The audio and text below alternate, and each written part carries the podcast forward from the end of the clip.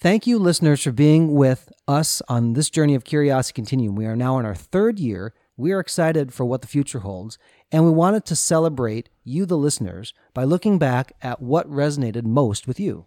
Yeah, so we thought maybe periodically we're going to be sprinkling in some encore presentations of certain episodes that everyone really loved. And with that, what we're going to do is kind of riff again on some of these topics, not to uh, respin, but to kind of continue that conversation. We want to explore those regions with you all. So, without further ado, here's the encore presentation. Out with the old, in with the new. For many people, the new ideas and things are better. And yet, we get even more excited when we find something old an old sweatshirt, photographs, or mementos. Nostalgia is a powerful thing for sure, but because it ties a thing to a feeling, an event, or a person, are we as people as moved when it comes to hearing wisdom and ideas that come from a generation before, a couple generations before, especially when it's coming from the voice of somebody who has the experience of age. Think about this as we discuss the ageless wisdom of grandparents today on Curiosity Continuum.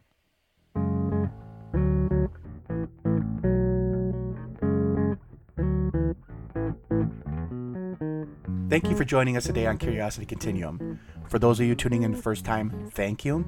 And Curiosity Continuum is a podcast and movement started by two lifelong friends, Brian and myself, who want to share conversations with you that explore, examine, and reframe common, practical topics that spark your curiosity, help you integrate information, and enhance your everyday contextual awareness in a constantly changing world. You can find us on www.curiositycontinuum.com there you can find the links to listen to us on your favorite podcasting platforms and follow us on social media. You can also submit a question directly on the website or comment to the podcast. Josh and I would love to hear from you. Yeah, and on that note too, we want you to also rate our podcast on whatever service that you're listening it to. Like us on Facebook if you do like us, so you can you know get our information or on our other socials, so yeah you can actually keep in contact with us that way too. Absolutely. Today's topic is the ageless wisdom of grandparents. And really, when we think about what you know a couple generations older would say to us, sometimes, especially now in a world that has been so uh, inflected up with certain types of progress by technology, we find that uh, we may be in some ways relegating, well, that was the old world, that doesn't apply anymore. But really, there's a lot of timeless wisdom because of age and life stage that uh, grandparents or people older than us have gained through just the course of life, and they absolutely apply today. So today, what we want to do is just pull some of those things from our own personal experience, and hopefully, this will kind of spark your own memory to say, what did I learn from somebody older than me? We're going to start with some. I'm going to start with a story anyway, um, and I know Brian's got a couple stories too. So I had two sets of grandparents, like most people. We all do have two sets of grandparents, but that they lived very different lives. I had one set of grandparents that lived out in the country and they owned a lumber mill um, in northern Michigan, and then I had the other the other set of grandparents lived in the same city, but they lived we would call it in town. You know, lived in the city. So it was very interesting, and they had they lived very different lives. My grandfather lived out in the woods. He was he loved working for himself. He very rarely went into town. He always sent my uncle to go get him stuff, and my grandmother bought food once a week. She went on Thursdays. It was her in town day. And they had plenty of food to last more than a week, mind you. But that was, I think, more of her from getting out so she, did, she didn't go squirrel crazy 17 miles out of town on a dead end road. that matters. It really matters, you know. When I think about uh, my grandparents, I think the two that are coming to mind right now that I'll share a little bit about today.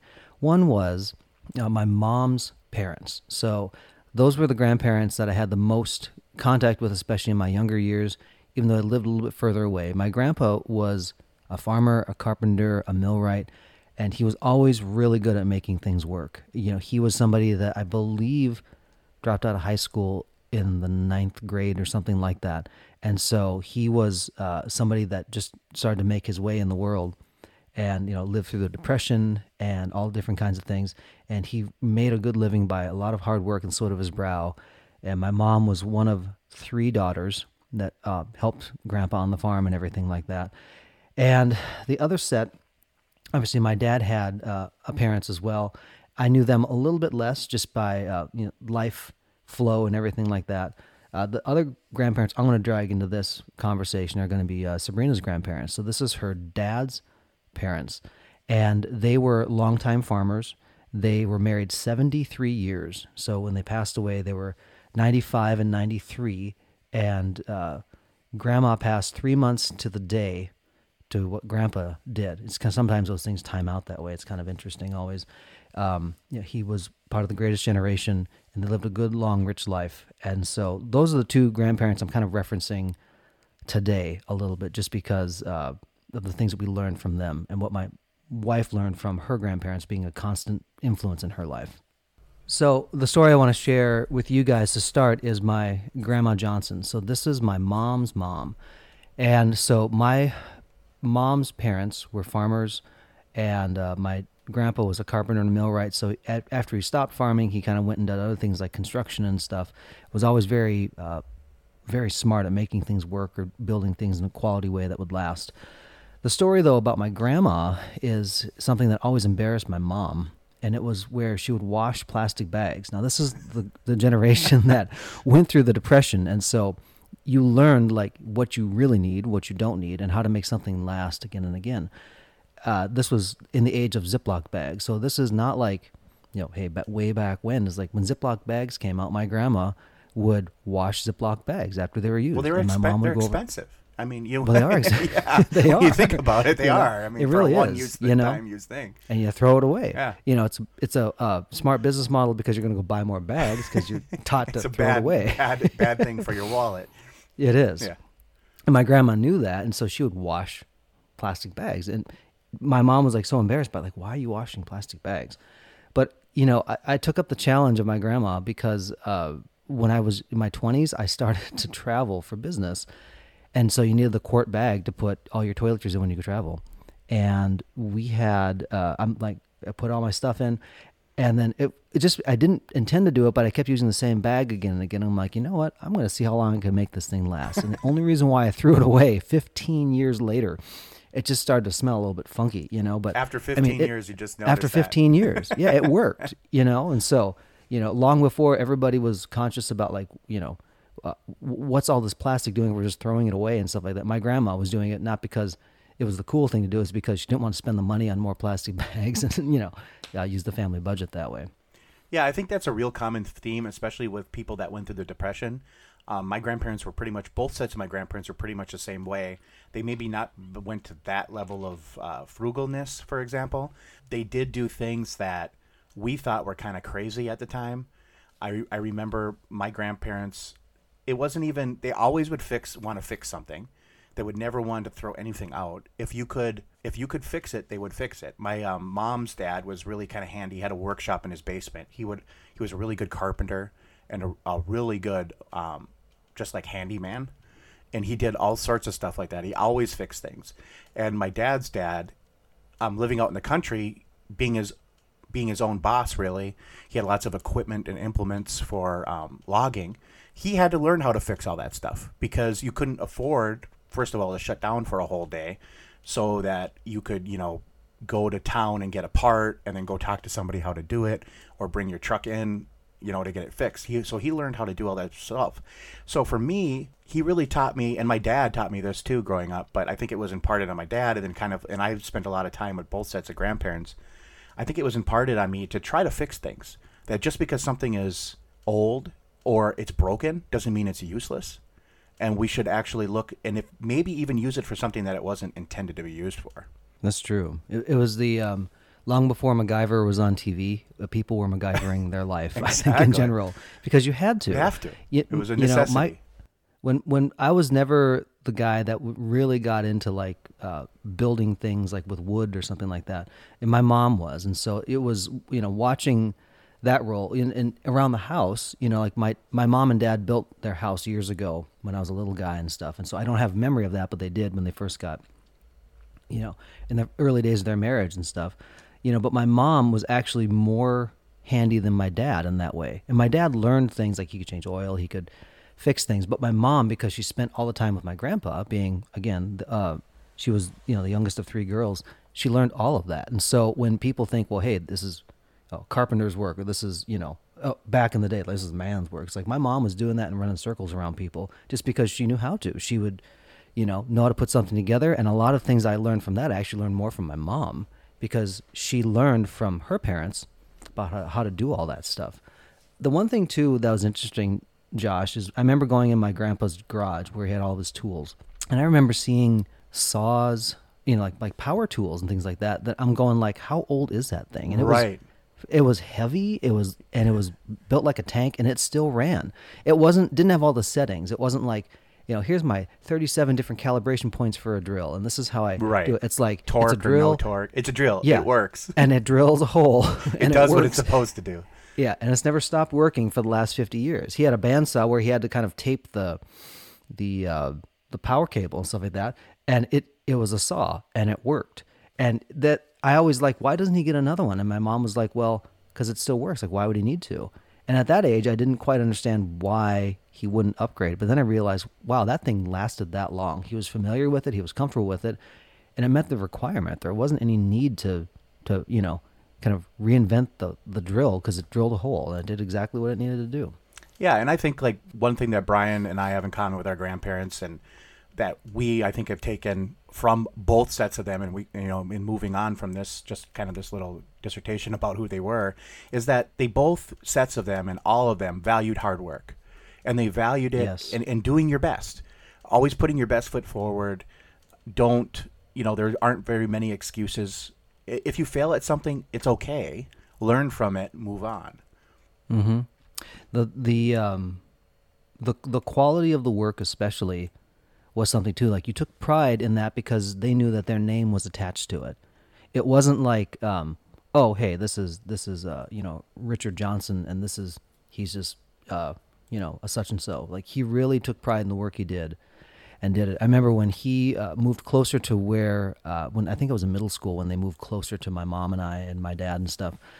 And because my grandpa had built houses and built uh, commercial structures and stuff like that, you know, he actually hired somebody to build his home because he wasn't able to do the work, the, all the work at that age that he was. And I remember it drove him bananas because he was like, first of all, I mean, he was very uh, opinionated, 100% Swede. So, you know, he had a lot of, a lot of, you know, a lot of, uh, you know, wherewithal, I'll put it that way, in his life. But he would look at that and go like they're taking a shortcut and he actually spent time going back and fixing things where people took a shortcut because like for example uh, i'm thinking about the roof and he said if they just put two extra nails you would never have a shingle blow up.